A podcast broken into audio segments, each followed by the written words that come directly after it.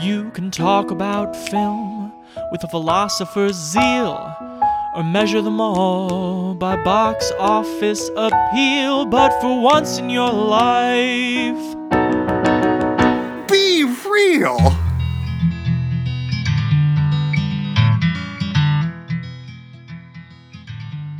welcome one and all to your movie reviewing, reappraising, genre hopping podcast on the Playlist Podcast Network. This is Be Real. I'm Chance Solem-Pfeifer. And I'm Noah Ballard. Noah Ballard, how are you, man?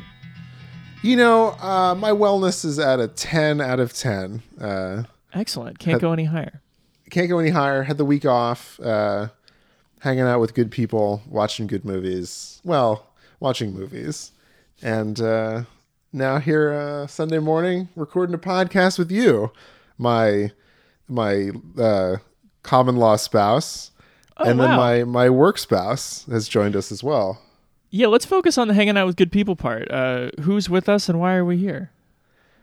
my work spouse Elise, uh, whose home in upstate New York I'm currently recording from, uh, has joined us. Uh, Elise has just muted herself on the Zoom. Well, no, I'm just waiting for a natural pause to say hello. Elise, was it. say hello. Hello. Noah is Thank my you so work much for joining us. You have a And I- lovely home here, um, despite the zoo-like uh, feel of all the you. animals running around. We're also joined by 14 dogs, 26 cats, several ferrets, etc., etc. Oh, ferrets are wonderful animals. They're so clean. Yes. Um, guys, can you define the concept of a work spouse and parlay that into what movies we picked today? Well, I think this has been a really good exercise for both of us because I I think, in fact, the movies have helped us better understand what our working relationship is, uh, specifically broadcast news. Um, but yeah, so we're talking about broadcast news from 87, Jerry Maguire from 96, and then 2015's The Intern. That didn't answer Chance's question at all. So I'm going to just plow right through. This is why I have you on to, for accountability's sake. Yeah. So the whole concept of work spouse is a and and I think anybody who's worked in an office might have an inkling of what this is. But it is a relationship that has um, both the drudgery but also the intimacy of a marital relationship. These are first and first most platonic relationships, which is something that we'll get to when we're talking about the movies here because they kind of blur the lines in a lot of respects.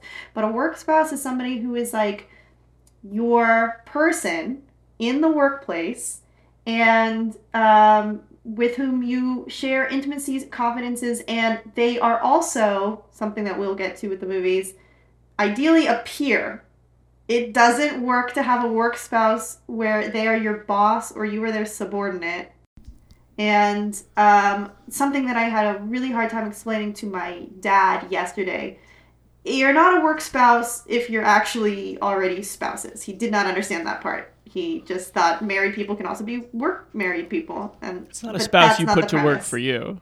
Yeah, that's he said. Well, Franklin Roosevelt and Eleanor Roosevelt. I, that is not a work spouse. Classic, classic work spouses. other other recommended stories here Jesus and Mary Magdalene, wasn't that one? Jesus and Mary Magdalene, um, which they did work in comms together. We established. They were, you know, they were part of a larger marketing firm that was taking off. Yes, but um, part of the reason why this line of inquiry even came up is because Noah and I had a really hard time finding anything in this genre. Everybody treats The Office, for better or for worse, as like a meet cute space. Yeah. Um, and but we were interested in going and finding a depiction of this, considering the fact that both of us say that we've had work spouses every place that we've worked at. Like this is such a ubiquitous dynamic to me in my life over and over and over again. And so I'm very surprised that it's not represented in film very much. It is represented in TV ensembles a fair amount Mm-hmm. but we're not seeing it. And anyway, I don't want to jump to the end of my conclusion here, but this was the main challenge here. We we really racked our brain. We tried to come up with a lot of different options, and ultimately we landed here. And some of them do do a pretty good job of depicting the idea of work spouse, and some of them not at all. But it is a dynamic that I think should be represented in film more. I love it. That was well explained. Um, I should say before we proceed too much further uh, that Be Reel is part of the Playlist Podcast Network, where you can find all sorts of other terrific shows, such as the Playlist Podcast, Deep Focus, The Fourth Wall, Bingeworthy, Yellowstoners, and more. You can find the feed pretty much wherever you get your podcasts, and we always appreciate a kind rating or uh, a comment uh, if you don't mind. By the way, if you were wondering, work spouses, why now? Broadcast news, why now? Well, in addition to needing no reason to talk about broadcast news, Albert Brooks turns 75 on July 22nd, an absolute luminary and auteur. We're going to talk about him plenty more. Let's do it. 1987 broadcast news. Take two rival television reporters, one handsome, one talented, both male. Add one producer, female. Mix well and watch the sparks fly. That's the IMDb synopsis for this movie? It's not very accurate at all. Ready VTR one and two. Ready on camera one with key. Three. All right, and announcement. Get ready. One. And cue them. And go. All remote standby, please. Okay, we're going to George. Say, the F-14 is one of the most difficult planes to oh. master. Executive producer. one of the most difficult machines for a pilot to master. I'll tell you something else. You know, I'm getting less and less airtime. They don't think I'm at all anchor material. I can't believe I just risked my life for a network that tests my face with focus groups. Is there any particular area that you feel strongest in? To be honest, I was best at anchor. So, you have almost no experience, and you can't write. What I don't know, I can learn. What I do know, nobody can teach. I'll buy you a drink. There's a big thing um, going on over at the Italian embassy. I'm not sure I'd be good company tonight. I am beginning to repel people I'm trying to seduce. Wouldn't this be a great world if insecurity and desperation made us more attractive? If needy were a turn on? Incredible. Who's here? Who? Me. Let me just be your most trusted friend now, the one that gets to say all the awful stuff, okay? I guess. You can't end up with Tom because it totally goes against everything that you're about. So this is uh, James L. Brooks writing and directing. Uh, it's his follow-up to sweeping the floor of the 1983 Oscars with Terms of Endearment. Um, he, if you don't know James L. Brooks, of course, uh, just as famous for directing movies like this and as good as it gets as he is for co-creating The Simpsons and Mary Tyler Moore and Taxis, like a true television impresario of the late 20th century, um, and was very when you guys were talking about. Um, work spouse dynamics being depicted more often in TV. Um, I mean, Mary Tyler Moore by modern standards, uh, the way that Lou Marion Grant, Murray. Sure, yeah, Not Lou. Grant. See, that's this is a good example, by the way. Lou Grant is a boss. No, that doesn't work. There Mary has a great thing going with Murray. That is a work spouse relationship through and through. Clearly interested in that idea, and uh, the the f- people that Noah referred to in the in the tagline there. It's uh, it's Holly Hunter as Jane. She is the uh, news producer at the Washington bureau for a major network. Um, uh, Albert Brooks plays Aaron. He is the kind of intrepid, but would you believe nervous for an Albert Brooks character reporter. Um, and then William Hurt is the kind of uh, uh, derpy golden retriever um, of a of the incoming sort of backup anchor. Um, he's he's handsome, but he's bad at his job. He he actually lacks the requisite skills to do to do the job. Um, and this sort of love work triangle ensues uh, between the three of them. This is one of my favorite movies. I'll just say off the top. Have you, is it is it? Uh, do you guys have feelings about it? Have you seen it before? Yeah, I I had seen it before, and I remember being blown away. Um, I love James L. Brooks, and I saw it before I saw Terms of Endearment, and I think that he's just so incredibly good at walking this tonal tightrope of something that is fun, realistic in terms of the dialogue, in terms of the dynamics, but also has some pathos, some stakes, And Broadcast News is, to my mind, an all timer. It is such a phenomenal movie, in my opinion. Very good. I had seen this movie years ago and did not. I kind of remembered the gist of the plot, but did not remember, I guess, how damning it sort of is of the legacy media and TV media landscape that feels bizarrely resonant um, even right now. The whole idea of like layoffs and having that be a like a sort of looming dark cloud over good work and people not being paid what they're worth. I see. I don't even think that the the specter of the future of media is depicted in the layoffs as much as it is in this like big fundamental ethical question that serves as the catalyst for what the ending looks like on the basis of you know basically how much can you fudge the news and how much razzle dazzle do you Oh, put and how much production value? So that was that you see the kernel of that initial question. And of course you know and this is a media criticism podcast first and foremost. So we can just for the next couple of hours talk about that Yeah, Absolutely. for the next 90 minutes, we'll be talking about the, the death of legacy media. yes. Notice right now I have no second mic to capture me sobbing. So if you hear that later, you know that I I fudged it.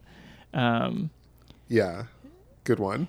yeah, the entertainmentification of, of news and uh, Well, also and- the yeah, like the redirecting of the news onto the person reporting it.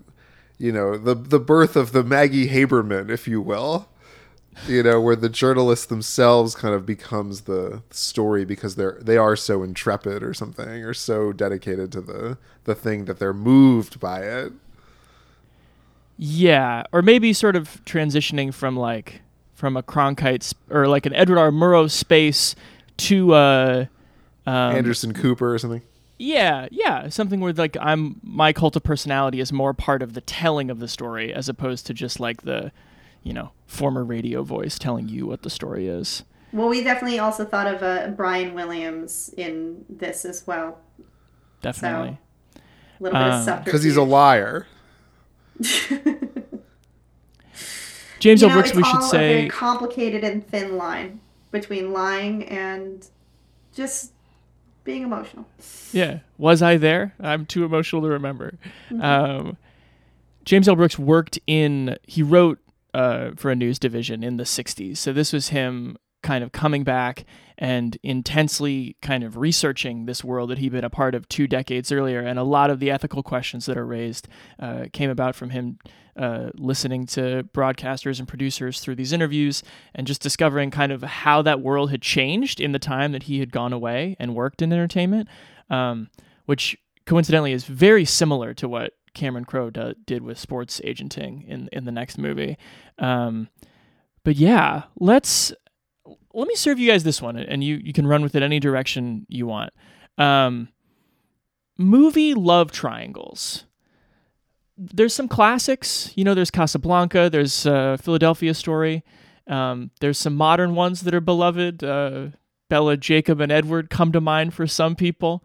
Um, but in terms of like true dimensionality, an equilateral triangle where you know every every point, every angle of it is like attracting and repelling the others, um, both like filling a need and also showing like a lack of something that should be there that cannot be permanently filled by the other person. Does it get better than this movie for like balance?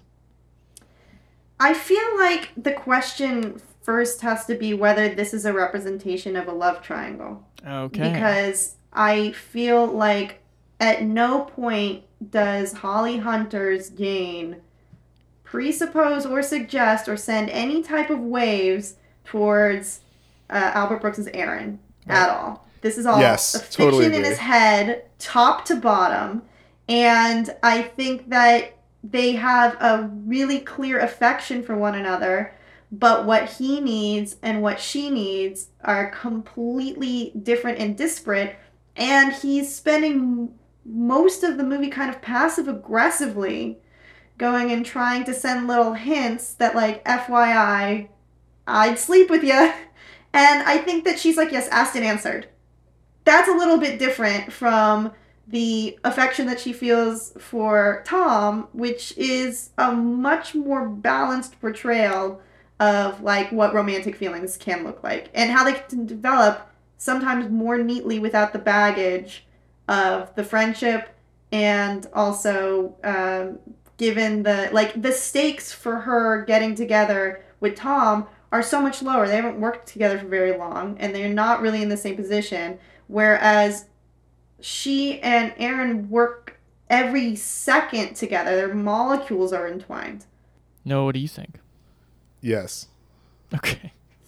Um, sorry, I was just distracted by looking at the Zoom and realizing that like you and I kind of look like uh, Aaron and Tom respectively. You got your like swooped over blonde hair, and I'm just here being Semitic.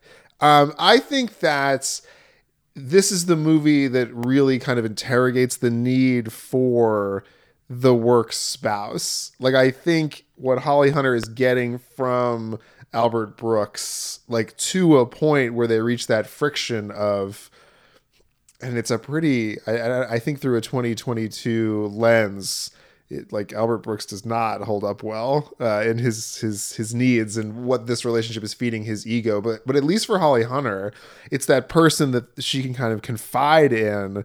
And you know, and Elise and I were laughing that we literally have those phone conversations you know, early on, like the, the ones that they share early on in the film, where it's like, let me talk about my problem. Okay, now can we do me now? And like yeah, we go back the and first forth like like 18 that. minutes of work spousery was so incredibly acutely accurate Right. that we were laughing throughout because they would just say things that we have said over and over and over again. Right. But then, yeah, there's this, I don't know, there's this meanness that comes out of the Albert Brooks character that's, I mean, we of course understand that he's hurt and jealous, etc., and is losing kind of that confidant. But to to presuppose that there needed to be some like reciprocated romantic gesture in order for this relationship to continue productively is kind of a sad a sad development. I mean, it's you know it's part of what what makes this movie I think pretty pretty deep, uh, but it is kind of a sad indictment of the male ego that friendship like that is not possible. I've never seen you like this with anybody, so don't get me wrong when I tell you that Tom, while being a very nice guy, is the devil. This isn't friendship. You're crazy, you know that? What do you think the devil's gonna look like if he's around? God. Come on, no one's gonna be taken in by a guy with a long red pointy tail. Come on, what's he gonna sound like? no. I'm semi-serious here. You're serious. He will be attractive. He'll be nice and helpful. He'll get a job where he influences a great God fearing nation. He'll never do an evil thing. He'll never deliberately hurt a living thing. He'll just bit by little bit lower our standards where they're important. Just a tiny little bit. Just coax along, flash over substance. Just a tiny little bit. And he'll talk about all of us really being salesmen. part of the thing here too is that with Aaron and Jane, I mean, they're also doing a lot of field reporting. Like they're in really high stakes, emotionally heightened situations, and then they have to like be back in the normal work environment on Monday. And so I think that there's a lot there that's dissected in this really economical way with the dialogue and with the editing and everything that shows the full range of dynamism for a working environment that requires constant compartmentalization. Whether they're on the road at a conference together and speaking from like adjacent hotel rooms, or whether they are, you know, in the field with Sandinistas being shot at, they have to do a lot of different things. And I think that that's also part and parcel of where Aaron kind of skids off the rails a little bit and needs a lot. But they both need a lot in the especially in the beginning. I mean, there's this recurring bit where Holly Hunter is seen sobbing all the time. Right. there there's both there's something that is lacking for both of them in terms of the sense of like cohesiveness of their life and they've devoted every single bit to their work. that's also part and parcel of like what work spousery is to my mind isn't the isn't the misery of like your normal life but i think it also flourishes in an environment where you're not just like you know checking out at 5 p.m going and living your life. It it usually benefits from a work environment in which there is a lot to mull over and a lot to process and where it is possibly the focal point of your attention in your life. I push back a little bit on the idea that the Holly Hunter character and the uh, Albert Brooks character are like lacking something. If anything, I I almost feel like the movie posits that there's they're just they're a lot. They're too much and they need to sort of funnel their energies somewhere else and it's like the other one does not have the ability to receive that energy to beyond a certain point like i think the sobbing speaks to the fact that holly hunter just needs to like get out this like primal scream every once in a while just to like keep going forward and has no one to receive that. But then when these sparks start to fly with william hurt like he is kind of a vessel. I mean, I love that sequence where you know he's sort of on the fly doing the uh, the desk anchoring job, and it cuts back and forth between like her shouting in his ear and him being able to literally receive her sort of frenetic energy. You know, modify that into something that can go into the world in a digestible way, and like the two really develop a relationship that has that kind of it isn't that bickering back and forth it's that sort of natural flow. And that's kind of you know maybe what is attractive about that. And at least by comparison to the the albert brooks one where i just like they're never going to be that in sync. And i think that's you know that's kind of the charm of developing the triangle further of oh finally someone to receive holly hunter and her weird there is a scene of them being very in sync, which is the incredible like rush the tape to the to the live feed scene at the beginning with the Bobby Bobby Bobby Bobby Bobby Bobby, where you know she hands Aaron the narration to record about the Norman Rockwell painting. He nails it. He runs it back.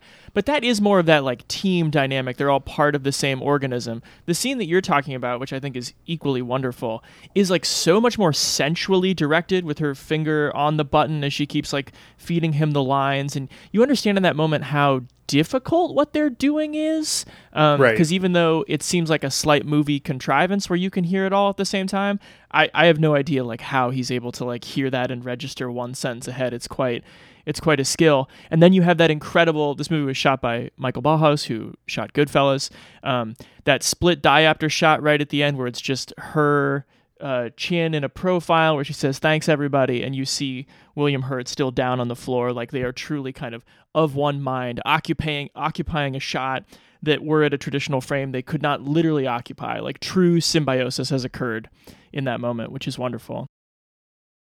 We don't really see and correct me if I'm wrong, but really see a moment where this is to Elise's earlier point, like uh, where Albert Brooks is even on the radar, really, of like having a romantic chance with Holly Hunter, and I so I think that's kind of fascinating. Um, you know, to to think about maybe it's his his cruelty to her in the back half of the film is more about his disappointment at losing a friend to this other intimate relationship. But maybe i don't know maybe for him it's not even romantic. It's just like that's the only language he has to kind of communicate what he's feeling yeah it's possessiveness more than it's romance because it's not like Right. he's putting forth this beautiful vision for what it would be like if they were together. It's just that he's like i want to kind of own you. Yeah, and if it's and then it becomes like uh you know some of the cruel lines he has where it's like can you imagine where we'll be in like 7 years or whatever? And he makes that that joke I guess question mark that oh you know he, he'll be with his his wife and kids and then he'll have to tell the kids that when they run into her not to make fun of people who are like single and fat Right. like what a fucked up thing to say Can we talk about how funny this movie is? Because I think that that's also a big way in which it succeeds. It's not just this drama and the well observed um, work things, but James L. Brooks does this great trick over and over again where he leaves people like laughing and breaking in the scene. Like William Hurt very clearly breaks in the Bobby Bobby Bobby Bobby tape handoff scene, and it's in there, and he used that trick over and over again to show. It only I mean it only works because the writing is so good. But when you see the other actors laughing about like that line is so funny, it gives you like um, accelerated permission to laugh with them. I think. I really thought uh, the Albert Brooks line uh, where Joan Cusack was like, "You know, at first I was attracted to you," and he goes, "Well, that changes everything." And she walks away. I thought that was very funny. Um, I think before he gets dark, uh, Albert Brooks like really does have some nice dialogue to chew on. It's a lot of alliteration from anxious anchors and powerful poses. I enjoyed that. And then Tom does keep doing that. He actually cannot stop himself from alliterating so much. I think in the the the date rape piece that he does, he also says like police are powerless but to follow protocol kind of thing. He keeps doing it. Um, I love it when Jane at her speech, uh, when everyone's cheering at the domino video, which she's using to demonstrate that their industry is collapsing in on itself. Everyone cheers and she goes, I know it's fun. I like fun which only a very unfun person would have to scream that. um, I might be a Neanderthal here, but I loved the sweating. I thought oh, I laughed sure. and laughed and laughed the whole time, and the and hand in the background down and his jacket everything. the whole time. The the slapstick of all of that to me, I was LOLing a bunch too. I this is very much my type of humor. Yeah, Elise loves sweat humor. At the end of that scene, the the backup Sunday producer's like, oh, he wrote some beautiful stuff. As if to just be like, this is not this guy's arena. I love um, also just to your point of like leaving things in, not breaking. I I loved, um, you know, everything. The the tension is dissipated, and yet those musicians are in to go and play the oh my theme. God. Anything that was just this corollary addition, like the you know an additional forty five seconds, was to me priceless, and the guy really knows how to stay with the scene. Mm-hmm. Well, that was the best. That's the best part too. They play this whole theme with the singing and everything, and then uh, Peter Hackes as Paul Moore goes, uh, "I got chills," and then immediately turns to doing something completely unrelated. Well, he says, "Wasn't Tom great?"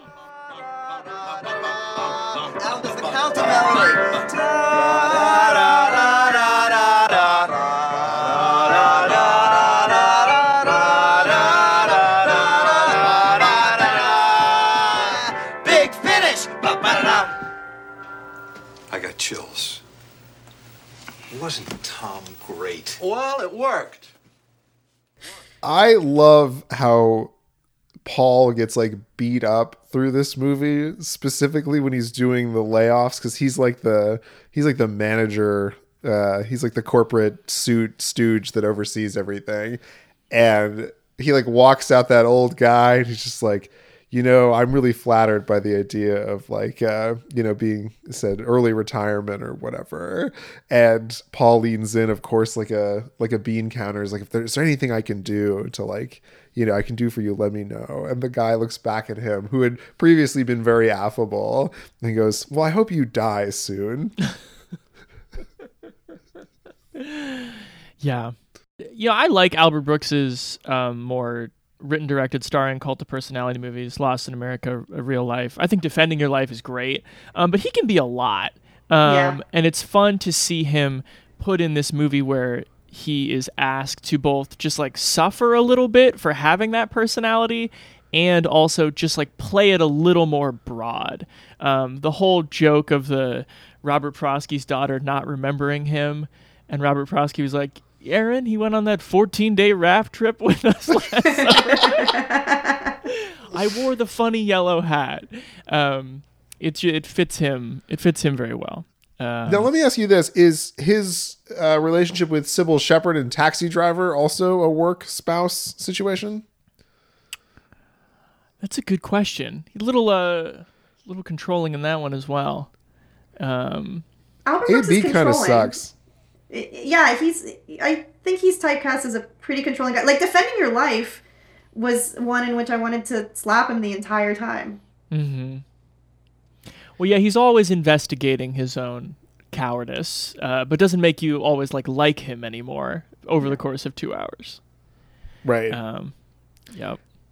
In his defense in Taxi Driver, he was trying to keep her away from Travis Bickle. So, Well, gang, should we tell people how we uh, rate movies and then rate broadcast news?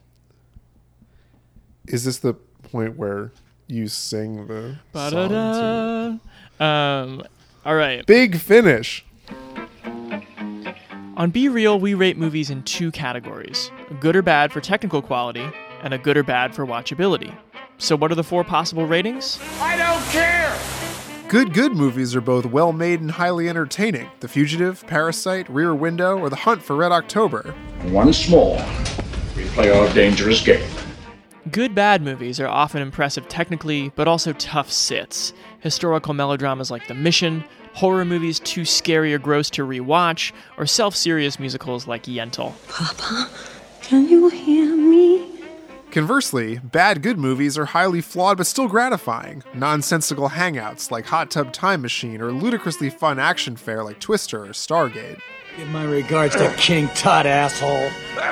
Bad, bad movies are neither well made nor entertaining. Examples we've covered unfortunately include Garden State, Fifty Shades of Grey, and Attack of the Clones. I'm deeply sorry, Master. Got all that? Time for a rating. I think this movie is a good good. Colon. I think as you just mentioned, Chance, it's really, really funny. You know, I think we were talking about like the larger sort of thematic and you know concerns of of media and whatnot, but I just think it's a really funny movie about people working really hard and like not getting exactly what they deserve back, uh, which is I think something is you know for three younger ish people, old people. Uh, also currently like working really hard uh, in things that we care a lot about. It is relatable that kind of misery that goes along with chasing one's dreams. Uh, and i think you know kind of in the work spouse sense it really does give a nice flavor to why that role is essential like someone to kind of suffer through and be your cheerleader and your therapist and your friend and your drinking buddy um, you know and your confidant uh, and whatever it needs to be in that moment to keep the inertia and the energy going that you can do this extremely difficult thing good good Elise, you want to go? Great good. Great Um, good. And I, broadcast news, I remember when I first watched it, I was just super spellbound. I think that nobody does dialogue like this. Noah hasn't seen Terms of Endearment yet, so he is in for such a spectacular treat. He has no idea. But um, broadcast news is, yeah, an all timer, um, a the the best depiction of work spousery that I can think of, but also just such an atmospheric, full world that has nevertheless dynamism in terms of the emotional relationships. It's not shoehorned in. It's also like it, I love the fact that we meet them all as children first and foremost Oh, yeah. and, and I so I think that it's just structurally so nice and perfect and the window into the other thing is that it would be probably a pretty rote movie if we just saw them in the newsroom but we see these people in all sorts of contexts and understand that work is still at the center of everything but you're seeing like it's a, such a great career movie because I think that you know if I'm watching 13 going on 30 i'm going to have the broadest sense of what working at a magazine is like but this is a movie you in take which that back. Well this is a movie in which it does it especially if you if you're in a career that you're really trying to grow and you do have these ambitions it does come with conferences and boring lectures and occasional field trips and that's the fun part and then there are work parties. All of that stuff is what goes into a career. And so on the basis of its ability to go and capture both like the romantic stakes and what the heart wants and what the heart is lacking but also the full depiction of what it's like to really care about your work and care about the people that you work with, 10 out of 10. I'm in full agreement. Um, I think it's very important that the the movie is also just clear eyed enough to be like, none of these people are in the end will solve anything for any of the other ones. Like I think there's there are definitely people who push back on that epilogue being kind of a an ambling bummer. Um, Holly Hunter's haircut is a little bit of a bummer, um, but I do love in general just that kind of it's a true denouement of like you know this was this was just this time where all of these people got in this office and impacted each other in different ways uh, but like clearly if they were ever going to succeed or find any like balance or levity in their life it was going to be away from this three person gazebo that they're now briefly reunited in um, so What a weird ending shot. Yeah, the fade out. That's but yeah, that's like an the little 80s thing. screen going away. Little cheesy them in a postcard thing. knot. Yeah. I also have to say, just on the note of Holly Hunter's hair being a bummer, I mean, one of the subgenres you guys might want to explore too are near term future, let's guess is the aesthetics kind of movies, like her. Because I loved, I, I, you know, doing my own mental calculus, like what does that put him at, like 94 or something like that? Yep. And uh, I love it when, or, um, I mean, it's a TV show, but like years and years tried to do this. I, I, I love uh, a show that goes boldly into say eight years hence but sticks with the exact same aesthetics of present day nothing will ever change and that's what's so beautiful about the movies nothing ever changes nothing ever will mm. good goods all around should we move on to jerry maguire 1996, Jerry Maguire. When a sports agent has a moral epiphany and is fired for expressing it, he decides to put his new philosophy to the test as an independent agent with the only athlete who stays with him and his former colleague. That was a sentence. wait what who's the former co- oh dorothy okay got it um, I, dorothy from accounting Dorothy from accounting. Uh, Dorothy just- Boyd. Yes. So, Sunglasses the movie was directed by Cameron Crowe in 1996. Um, he's coming off of uh, of singles, and before that, Say Anything. Um, some have argued that this is the year, the the peak of Tom Cruise's career with this and Mission Impossible, um, and it finds him in just the cruisiest of all of all moods. Have they seen places. Top Gun Maverick? I don't think we've reached the top. You don't think we've hit it yet? This is tom cruise's year Yeah. not this year not top gun maverick 96. this is t- uh, jerry maguire tom cruise is unbeatable unless you're going to talk about interview with a vampire I don't Which think we we, have. are. Um, mixed mixed feelings on that one. I want everybody to see you for what you are. The best kept secret in the NFL. You are the man. You ready? Yep. Let's go. Let's walk. My name is Jerry Maguire. I'm a sports agent. You could say I'm at the top of my game, but something just isn't right. Jerry Maguire. What can I do for you, Rod? Show me the money. You know what I'm saying, Show me the money! Money! Can you sign my card? Sorry, little fella. I can't sign this brand of card. Only Pro Jam Blue Dot cards. And lately, it's getting worse. Came here to let you go. Pardon me? I came here to fire you, Jerry. Don't worry. I'm not gonna do what you all think I'm gonna do, which is just flip out! Who's coming with me? Who is coming with me? I will go with you. Dorothy Boyd, thank you. We're gonna be okay because I am gonna take my one client and we are gonna go all the way. Help me, Rod. Help me help you. Help me help you. I wanted to say when we when we picked these, uh, we really ended up with like three of the absolute rom com Hall of Famers, and oh i would not call the intern a hall of famer we'll get there Nancy Meyers. The, the i've got issues with nancy meyers too I'll, we'll get there Okay then. For some members, for the majority of the voting body of the hall, I would say that these are three rom com We're the Hall hall, of Famers. Elise. You're not in the hall. hall. um, I think what you get is like three directors that are like really playing with the form a little bit and following their own kind of personal interests and picadillos.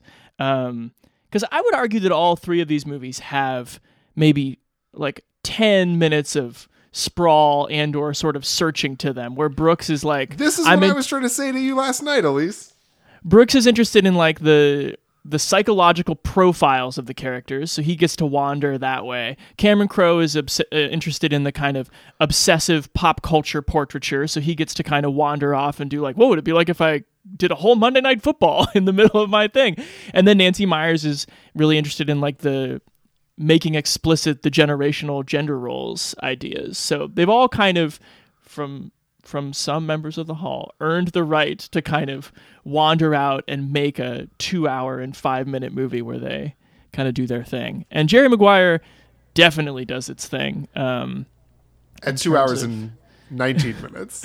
in no terms one of made a big cameos and- deal about the length of it. I find that it goes down so smooth, and I could have done two to three more hours of living in that world.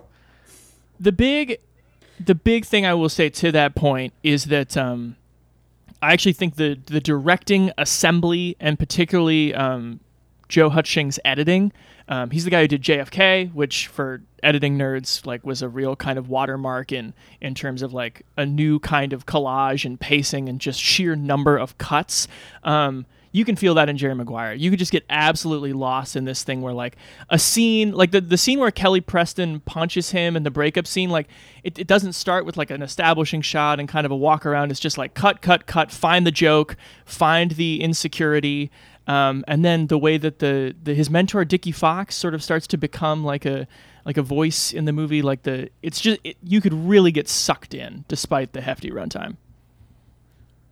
We talked Okay. about that. We we felt like uh, I love the Dickie Fox. This is the probably the 90th time I've watched Jerry Maguire. Wow. And th- like I love this movie. Spoiler alert.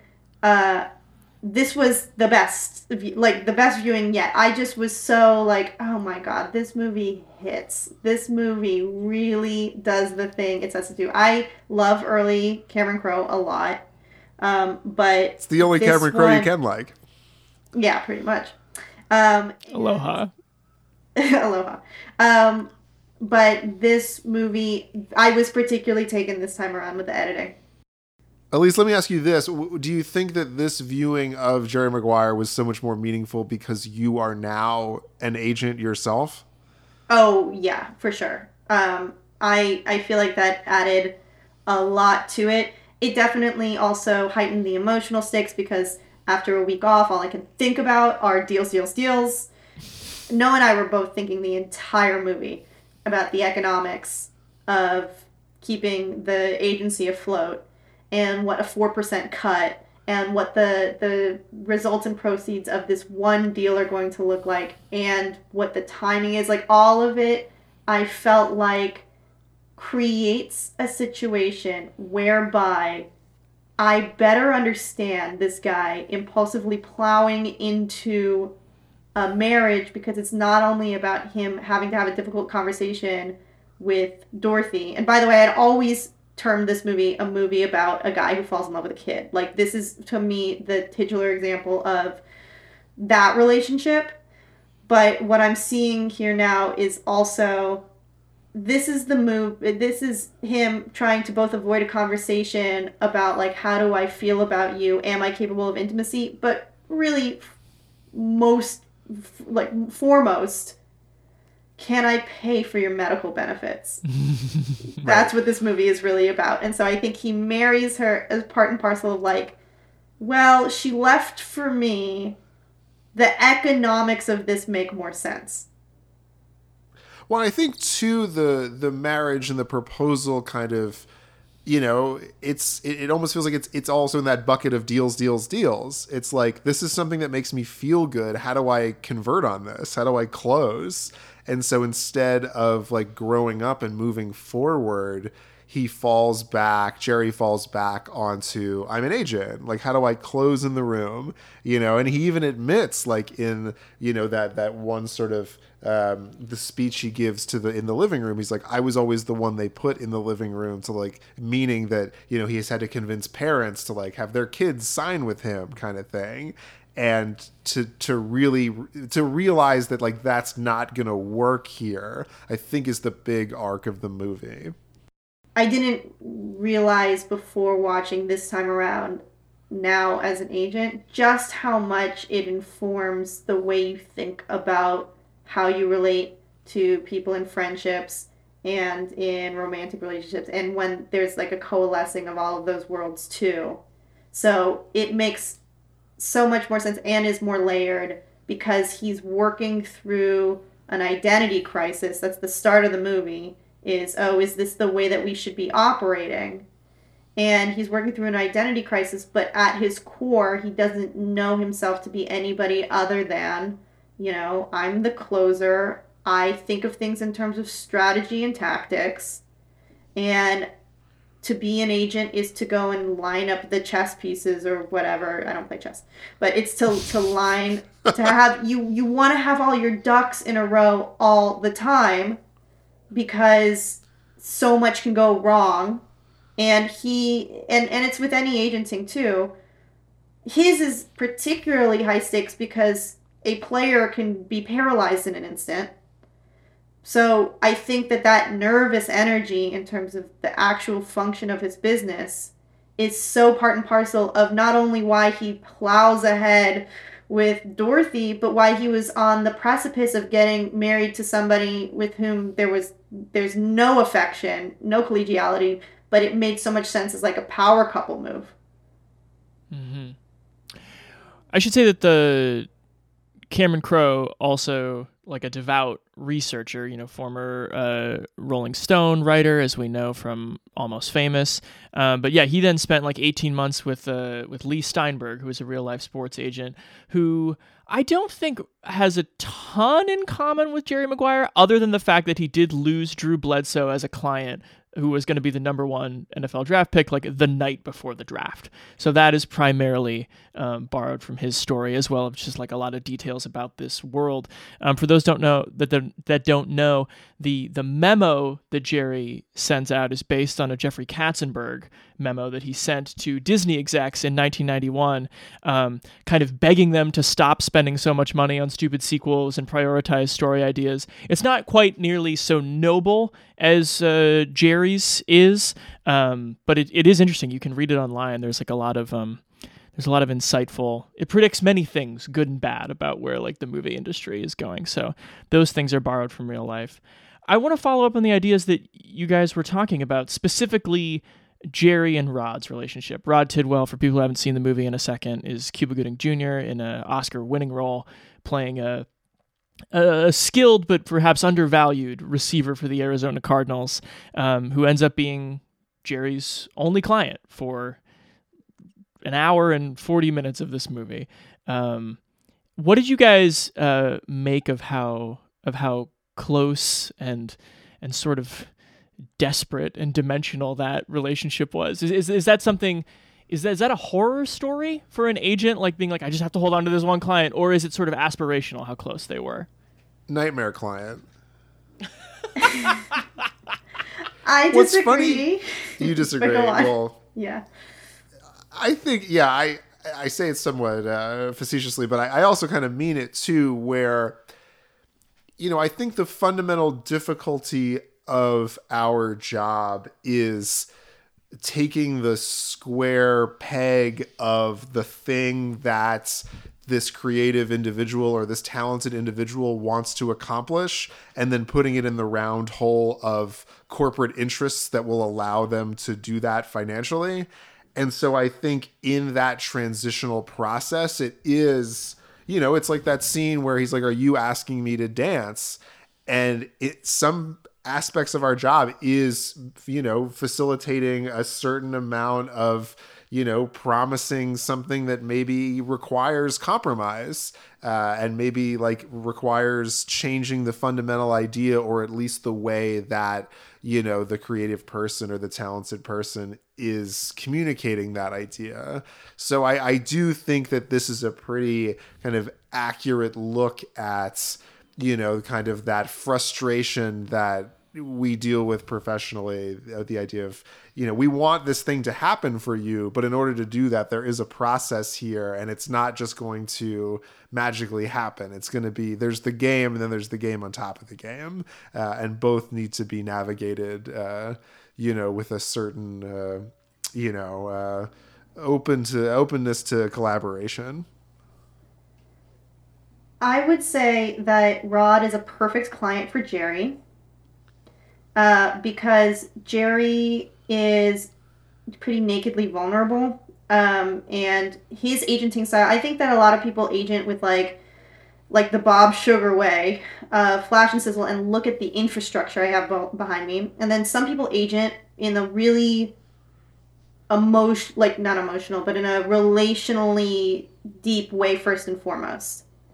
And Jerry is somebody whose love language is so clearly through this movie to me words of affirmation.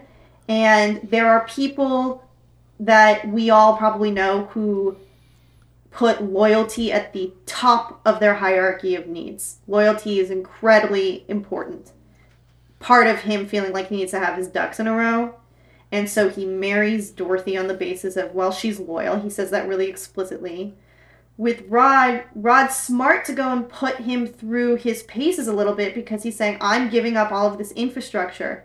But that loyalty oath right at the outset, in so many ways, makes up for the fact that Rod is somebody who can be really stubborn in his vision and also wants to leapfrog and feels like I should be where I will reasonably be, you know, 18 months from now today and I think that they have a open dynamic which is served on the basis of the fact that they both took this real leap of faith for one another, need each other, have that sense of loyalty. Of course, you know, you can fire your agent at any time. That's always a subtextual thing in the background, and it's hard to be fully open considering all of that. But I think that Jerry looks for that in all of his relationships, benefits from the explicitness, and benefits from somebody who can match his kind of uh, emotional vibration. I am a role model, Jerry. I have a family to support. Hear me? I want to stay in Arizona. I want my new contract. But I like you. Yes, I like you, Jerry. My wife likes you. You're good to my wife. I will stay with you. That's that's great. I'm very happy. Are you listening? Yes. That's what I'm gonna do for you. God bless you, Jerry. But this is what you're gonna do for me. You listen, Jerry? Yeah. What, what, what can I do for you, Rod? You just tell me what can I do for you. It's a very personal, very important thing. Hell, it's a family motto. Are you ready, Jerry? I'm ready. Just wanna make sure you're ready, brother. Here it is. Show me the money. I think too, like maybe to that point, perhaps the work spouse relationship in this movie is not Dorothy and Jerry, but Rod and Jerry. Yeah. That would be I'm much more comfortable with that with that reading. Because he's actually the one who's confiding in him, uh, Jerry to Rod, the difficult the the issues that he's having with intimacy. Like the person who calls him out on like why'd you marry this single mom? Like you're a dick is Rod.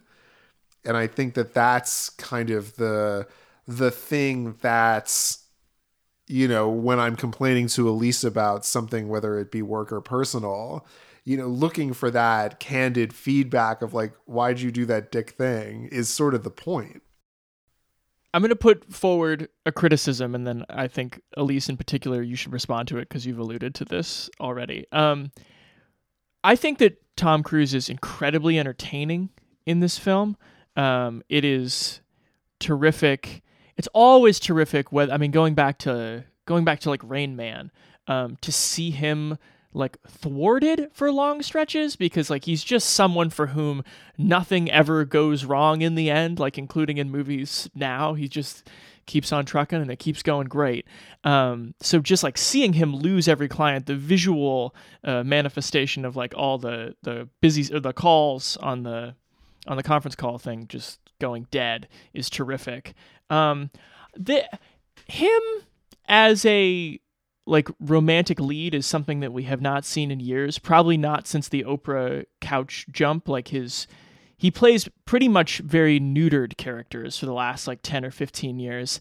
Um, and there's a part of me that uh, when he's like snapping the straps on renee zellweger's dress and just smelling her that i'm like this is I, I can't i can't go back to a time with tom cruise on this one. It's just it's too psycho and uncomfortable for me to get to get with.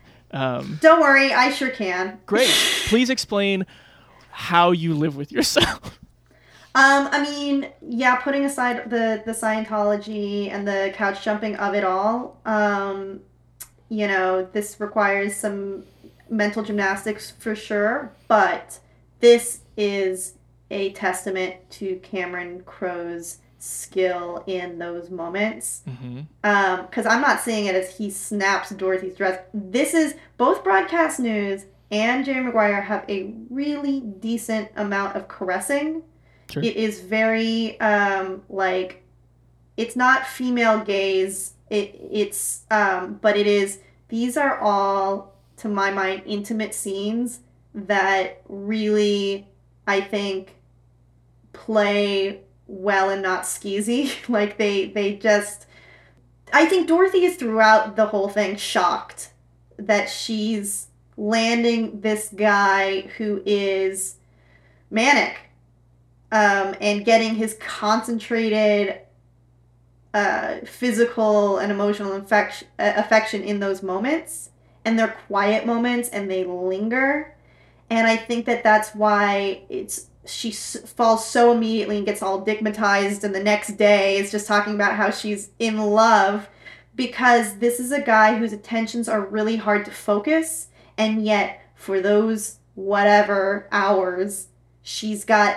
him and the full intensity that Tom Cruise brings to bear but directed at her and I think you don't necessarily have that emotional thrall unless you also have the attendant features that are leading to couch jumping. Mhm. Like it's it's her being able to harness the manic elements that Tom Cruise brings to the table and have them be propulsive and completely focused on intimacy and physical intimacy and also fun and play. Like he laughs a lot. That scene where they get together um, and there's the jazz music and it's so perfectly shot. Um, and it's so fun. And then he says, This is going to change everything. And she just says, Do you promise? It's that's exactly what she wants. And she realizes halfway through that actually it's like a projection of his affections for her kid landing on her. And that's, I think, the central conflict here in this romance.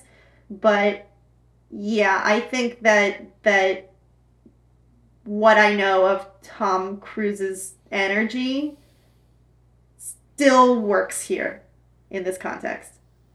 I don't dispute bangable. I dispute waking up in the morning and being like, I Ah! love him. I think I think you'd wake up in the morning and be like, that was fun. He smelled me for a long time on the porch.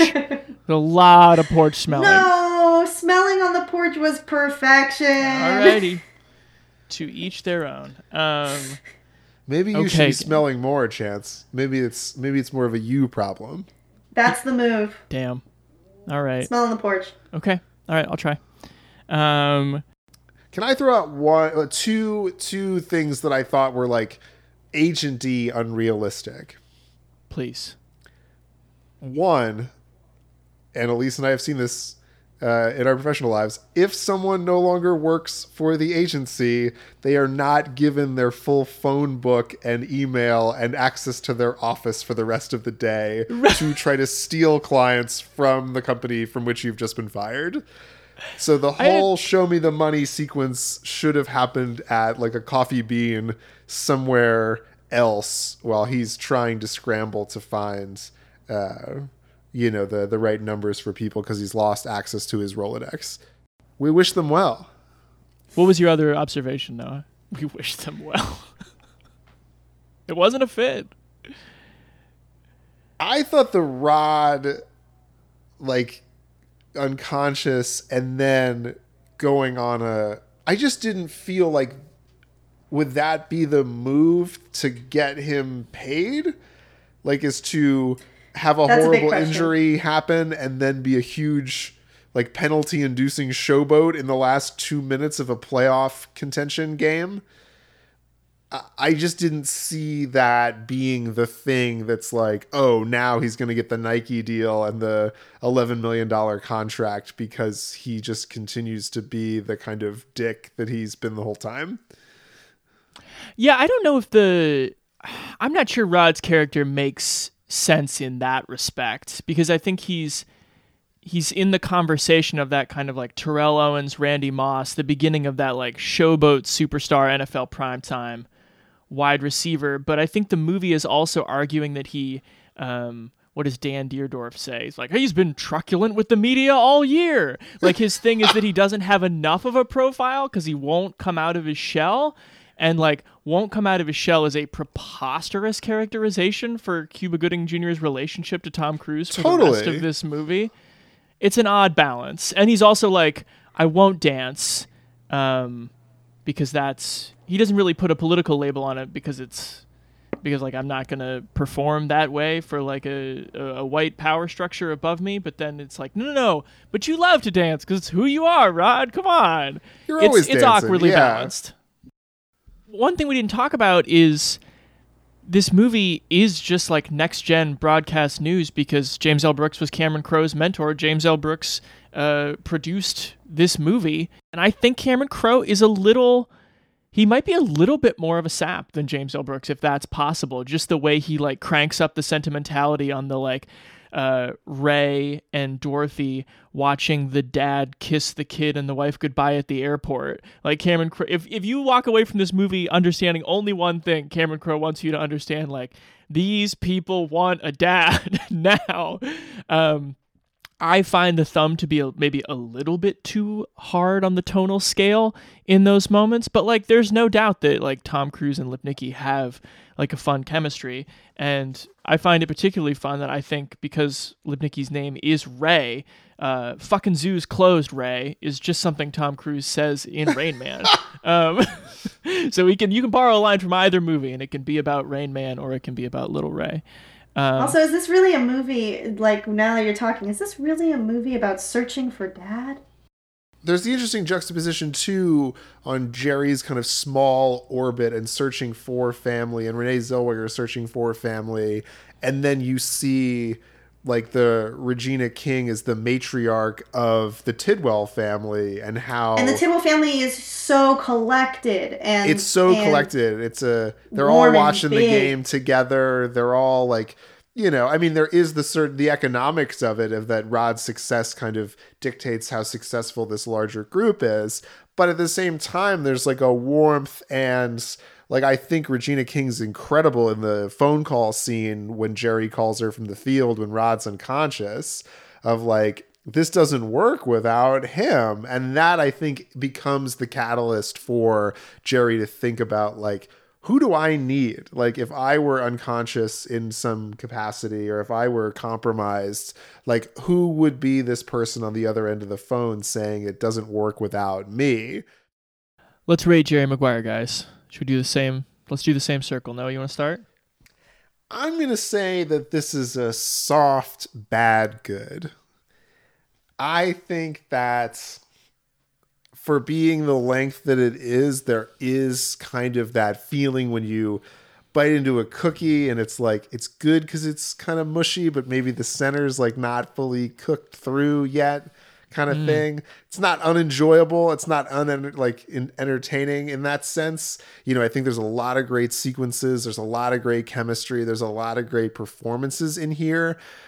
But I think there is something, as you mentioned, like the Crowe's tendency to like find that saccharine visual image to kind of be like, don't you understand? She's looking for someone to raise her child with her. You know, it's just like a little heavy handed. And then, yeah, I think the movie has trouble deciding whether it like wants to give Renee Zellweger the agency, no pun intended, to I don't know, like make an active choice to be with Jerry, not just to be grateful that he has affection for her finally directed towards her. And then whether it is more about this guy coming to terms with this is how I succeed in this professional context. So I don't know that it quite adds up to a cohesive whole for me, but I enjoyed watching it, especially with my Rod Tidwell. Uh, so bad, good. Uh, Noah's being a troll. Good, good. Um, this movie, there are movies that I go back and forth about, uh, especially like from this time. Um, like I, I change my mind every single time I watch Good Will Hunting, and I'm like, okay, this has big problems, or it's great. Actually, what was I thinking? And this one was one where I've noticed flaws in the past, or I've noticed like um, either tonal dissonance or like you know, oh, that was a interesting um, or experimental editing choice, and maybe it's because the bar was on the floor after seeing Elvis.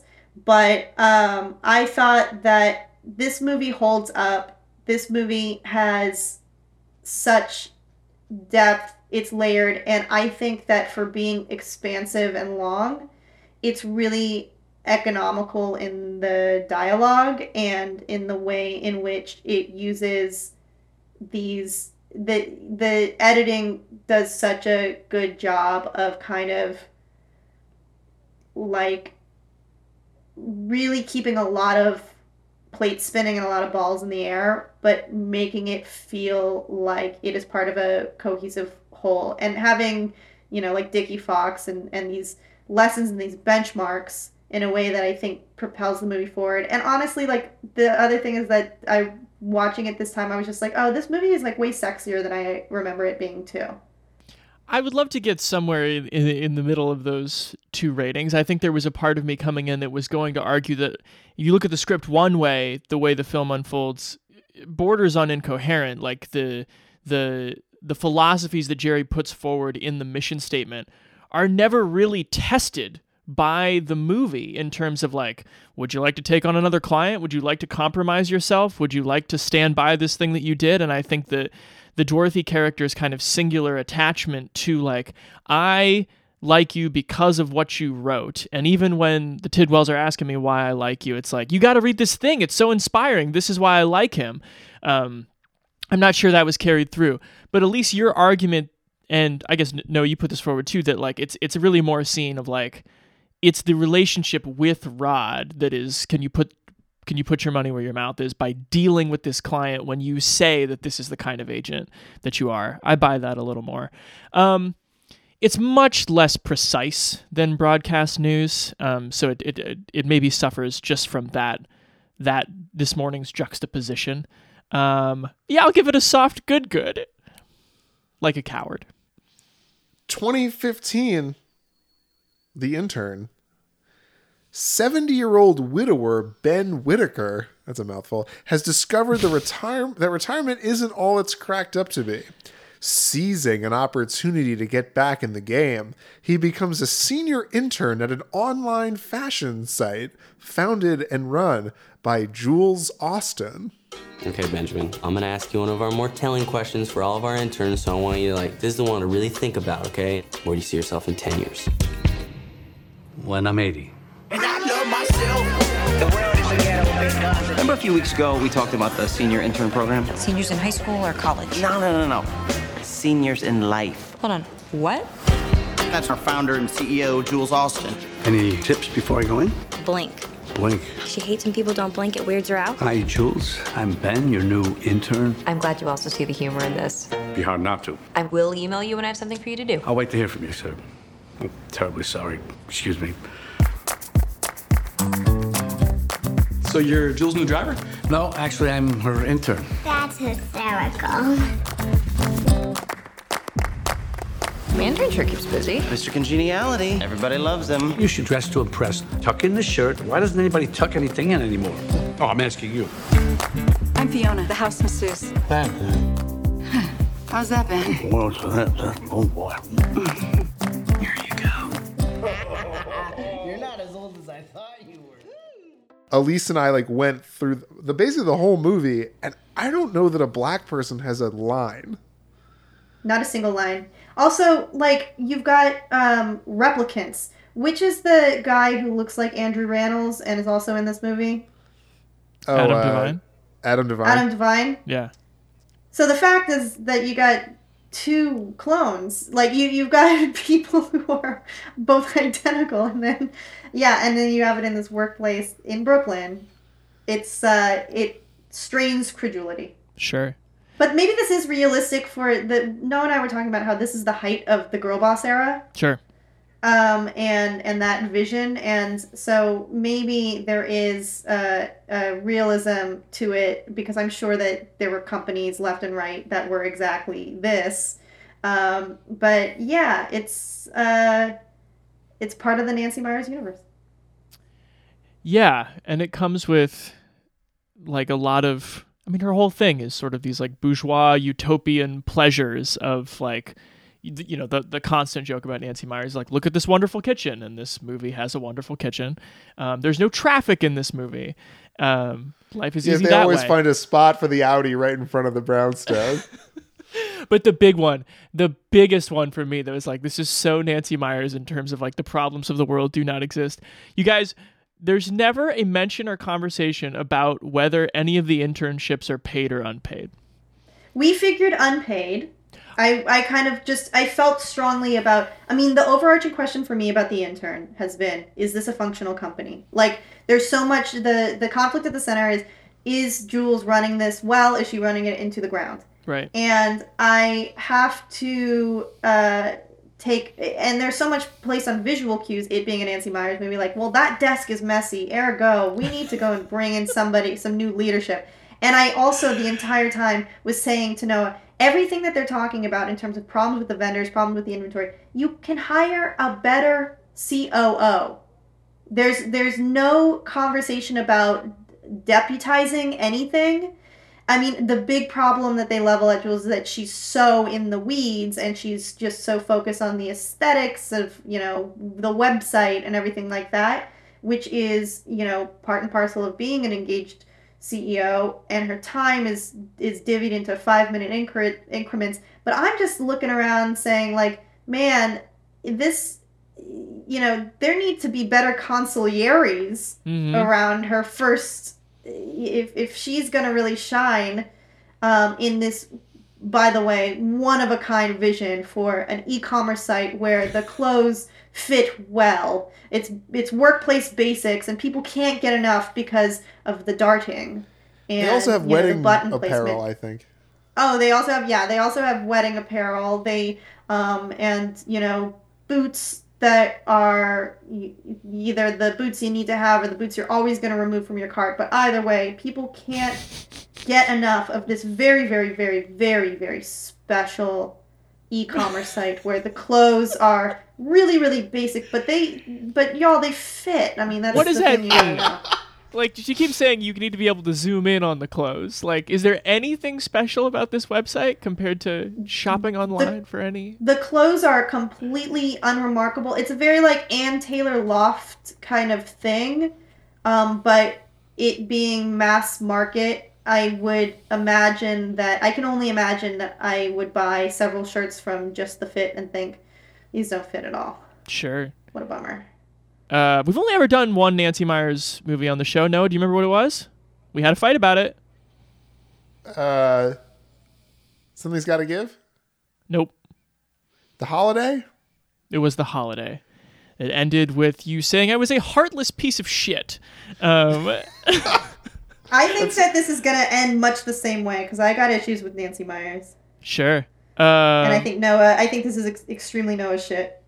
Uh, for sure. Um, I think this movie is significantly better than The Holiday, though. For folks who need a little refresher, Nancy Meyers, uh, Private Benjamin, Father of the Bride, Parent Trap. It's complicated.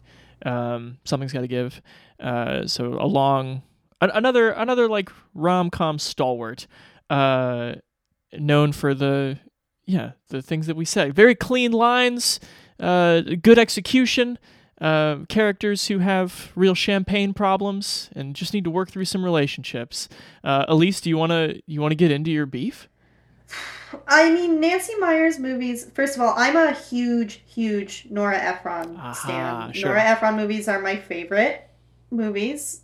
For the most part, they have the most rewatchability. I never find myself turning back to a Nancy Meyers movie. I know that they're supposed to have the same atmospherics, the same kind of casual ease. You're supposed to be, you know, oh, this is like a warm sweater on a fall day. It never does that for me structurally. I always find myself missing something really vital um, being confused about the romantic elements, not really understanding why anybody's attracted to anybody else.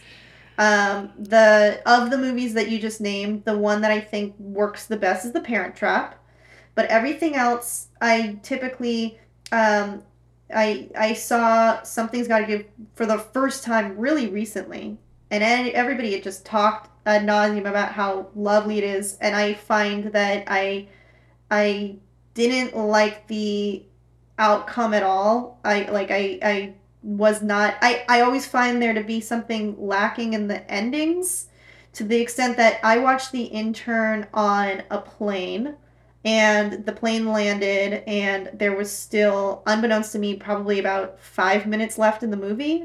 But I went and ran home and you know rented it because I thought I got to see the second half of this film. And then it ended five minutes later and i was like wait a second. There's so much that i don't understand here. Um, and yeah the ultimate choices that these people typically make in going back to mediocrity in the name of love i am never I, it just it never really works for me i love the kitchens there's no denying I will agree with Elise that this movie, for example, I, I don't know if it's Nancy Meyers writ large, but it's definitely this movie. It doesn't have a climax. Like it doesn't have the scene where um, Anne Hathaway goes in to talk to the board and is like, "Listen, this is my company. Like we're successful because of me. Like we just need someone. Like what the fuck is Andrew Rannells up to professionally? Like can he be COO? Like instead of you know twiddling his thumbs about how they need some male older CEO to come in and right the ship. Like, and so I think you kind of need that scene of her winning like this whole experience with getting the you know the wisdom from robert de niro you know and the kind of company man that he represents or whatever and also you know having her eyes open to the denial she's in about her home life. You know I- just don't what does it add up to? Like a, a weird hug with you know anders holm in the conference room and then they're doing yoga together. Like i don't where's the where's the you know the explosion at the end? And also just to say the what a perfectly cast husband. What a grating just miserable guy to be married to in my opinion. See, I think that she's trying to, and I, I regret talking about Anders Holm before we talk about Robert De Niro, but let's go ahead and do it because you brought it up.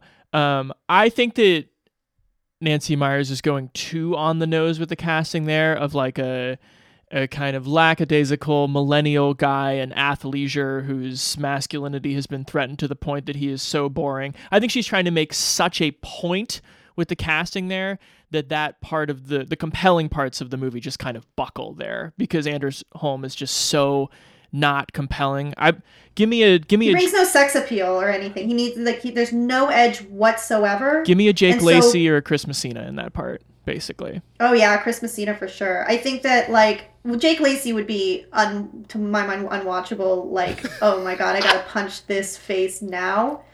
It's all so tender, so soft, so safe.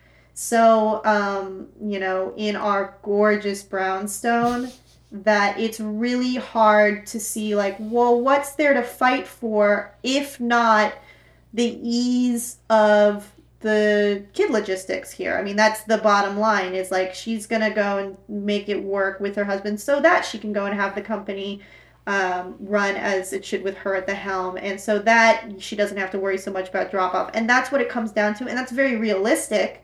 And that's not in any way illegitimate. But I wish that she had just turned to Robert De Niro and said, like, I'm excited to plow through with my sexless marriage and um, where we don't really talk about anything because he is a really excellent caregiver and that's the end of that. But instead, she's like, "But I love my husband," and I'm like, "And why? Why?" Can we talk about De Niro? I feel like, I mean, he kind of is the center of the movie, um, and it's just so the thing that really struck me this time is that people don't write parts for him anymore. Like this side of him doing like the comedies of the late 90s. Most of the time when De Niro shows up in a movie, it's purely as a signifier of his prior roles. He is the Italian tough guy who's going to give you a look and beat you up. And Nancy Meyers wrote him like a whole part about, um, you know, his grief and how fastidious he is um, and just like what he wants out of the world and like what his hopes are. And he's got all these little mannerisms. Um, he's wearing this kind of like soft little smile throughout the entire movie that like I've never seen in any other De Niro part. He's never been asked to be kind of uh, cute in an intriguing and sometimes implacable way before. It's it's really great, and his dialogue Fantastic. is wonderful. Do you guys? The one I wanted to shout out when he gets the email. Do you, do you guys remember what Robert De Niro says when he gets an email? He just goes, "Hey, got one," which I thought is the cutest. I I think we should all, when we're bombarded by emails on Monday morning, be so lucky as to be like, "Hey, a little lifeline to the world. That's cute." I love the candor and the diplomacy yeah. that he, you know, that he brings to the table. He is so good at I mean, he's a great agent. He is so good at gently suggesting a trajectory for Jules and monitoring her overall emotional state and being quietly interested in service for service's sake. And also to be, um, you know, so self actualized as to also be able to say, yeah, maybe I'm right, maybe I'm wrong. I'm trying something new. I'm putting myself into a new situation. I'm gonna do it with a plum. I'm I'm finding myself in moments of discomfort, but I'm not losing my mind. All of that stuff is so warm, and this is also kind of not dissimilar from Steve Martin in It's Complicated. Mm-hmm. I think Nancy Meyers is really good at writing this man.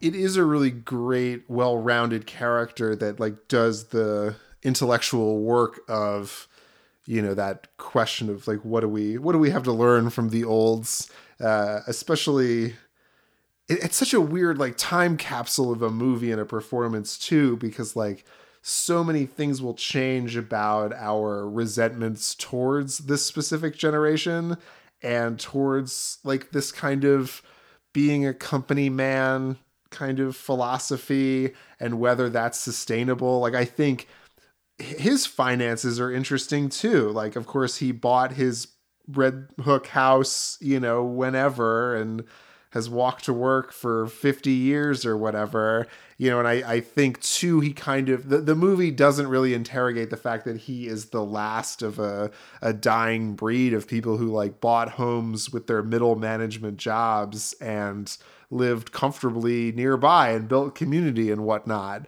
Um, so like it's kind of a bittersweet thing of like he has this this sort of innocence because he's he has not had to do the millennial intern hustle yet. Oh, and he's being chased by hot women. Ah, Rene Russo. beautiful feet. Let's be real. How did we feel about the like all the boner jokes? There are were moments in the movie where I think just because Nancy Meyers felt it needed to be a perhaps broader comedy or have broader appeal where it just goes into zaniness with the heist and the like when she's giving him that very inappropriate IT band massage in the chair. Um, and then yeah, the sort of like blowjob misunderstanding. Um, I don't think they those things didn't they didn't bother me a ton, but they don't sit very easily in the movie. They stand out. I, I, I the, a, a workplace that is so good that they've got an on-site barista and an on-site masseuse yeah. Would hopefully also cover its bases when it comes to really ubiquitous workplace sexual harassment. Didn't exist in 2015 apparently. Yeah, I guess. Yeah, yeah. The very last moment Me Too. before people moment. knew that was gonna happen. Yeah. Right. But I really like the De Niro performance a lot. I do think Anne Hathaway is good. Elise, I agree with you that basically when she gets to that hotel room scene and kind of breaks her kind of breaks down right in the middle of the like, well, he would get remarried, and we both know that I'm not easy, and she kind of chokes up on that line. That's her version of the of Jane in broadcast news being like, no, it's awful about being the smartest person in the room. Um, those those moments are great. Um, I think the representation of millennials is sort of like ignorant and, and, and lame. Just like the dudes around the office, like what their dynamic is mostly like, I like your outfit, man, and then they like do a high five. Like that's what Nancy Meyers thinks of of people in I 20s loved that moment where De Niro gives that one guy the gift of like, now, sir, I'm going to introduce you to what's called a button-down shirt. it's very much in your, you know, knowledge base because it's a product that the company you work for sells. But if you Interesting, just yeah. Put on a very tight white button-down shirt. That's that's all it'll take to meet uh, Jay Z. It's all about the fit. Um, yeah. So it's got its strengths and it's it's got some pretty severe weaknesses. The the husband thing was just like a real sticking point for me on both both times I've watched this. Like just it's impossibly lame, um, which is a bummer. And that's where like the the two hours and five minutes like it can't quite stand up to that just that black hole of charisma in her home life. um, can I? I'll go ahead and give it uh, bad good. Bad good. Huh. Elise, what do you think? I'm also a bad good person with the intern. There was something that was missing to me in the total quotient in a way that Nancy Meyers just does not reflect a reality that makes sense to me. I've never felt grounded in a Nancy Meyers movie. There's always something where I have big question marks in the end. How did it all work out? But why did we want it to work out in this way? Like it, it's so fundamental. Bec- it's so fundamental to me because it's not just oh we're lacking some key dialogue to get us to that um, that place, but routinely I feel like the ultimate choices quote unquote made in the name of love are ones where there's such mediocrity at the center of the romance that I just because doesn't it's in it's complicated isn't she I cannot even remember she's happy with Keanu Reeves and then decides complicated. actually I know it's complicated but I I all I remember is thinking oh no don't go with that one I wanted you to go with the other one um and That's something. That's Like- something's got to give though that you're thinking of. Something's got to give right yeah I And I you think seem to I be having trouble identifying what that something is. Well, she wanted. She ends up with Jack Nicholson, doesn't she? Yeah. I wanted her to end up with Keanu Reeves. That was totally a workable same, relationship hard and hot. same. They're even in Paris together. It's fucked up. Yeah, it's they're having a great time. It's They seem to be having a great time. Yeah. She tend when she does a love triangle, they tend to be, I guess, um, very isosceles. There's like even in the Parent Trap with the the Victoria, the evil stepmom. It's just Oh, like ludicrous. why why it's like there's nothing. arrangement. Why bother with that one? Why bother? Yeah, I mean, in that one, obviously, we could go and spend two hours talking about that fucked up custody arrangement and why it makes sense for every for all parties to come together so that siblings could know of each other's existence. But I think, yeah, in general, I always feel like oh, she just lands them in the wrong spotty. And for and in a world in which they've got such economic plenty that they could ostensibly have the freedom to do whatever their heart desires. Fine, I agree with you that it's bad, good. I had a nice time watching it with Elise. I feel like I am the Robert De Niro to her Anne Hathaway, and that was the perfect expression of like what we have going on professionally. Elise, I just want to make it clear that even though we identify each other as work spouses now, like if you were to leave the agency, I would have nothing to do with you. Yeah, well, I I I I keep my work spouses close, my enemies close. Yeah. I wish you guys a, a long and placid work marriage.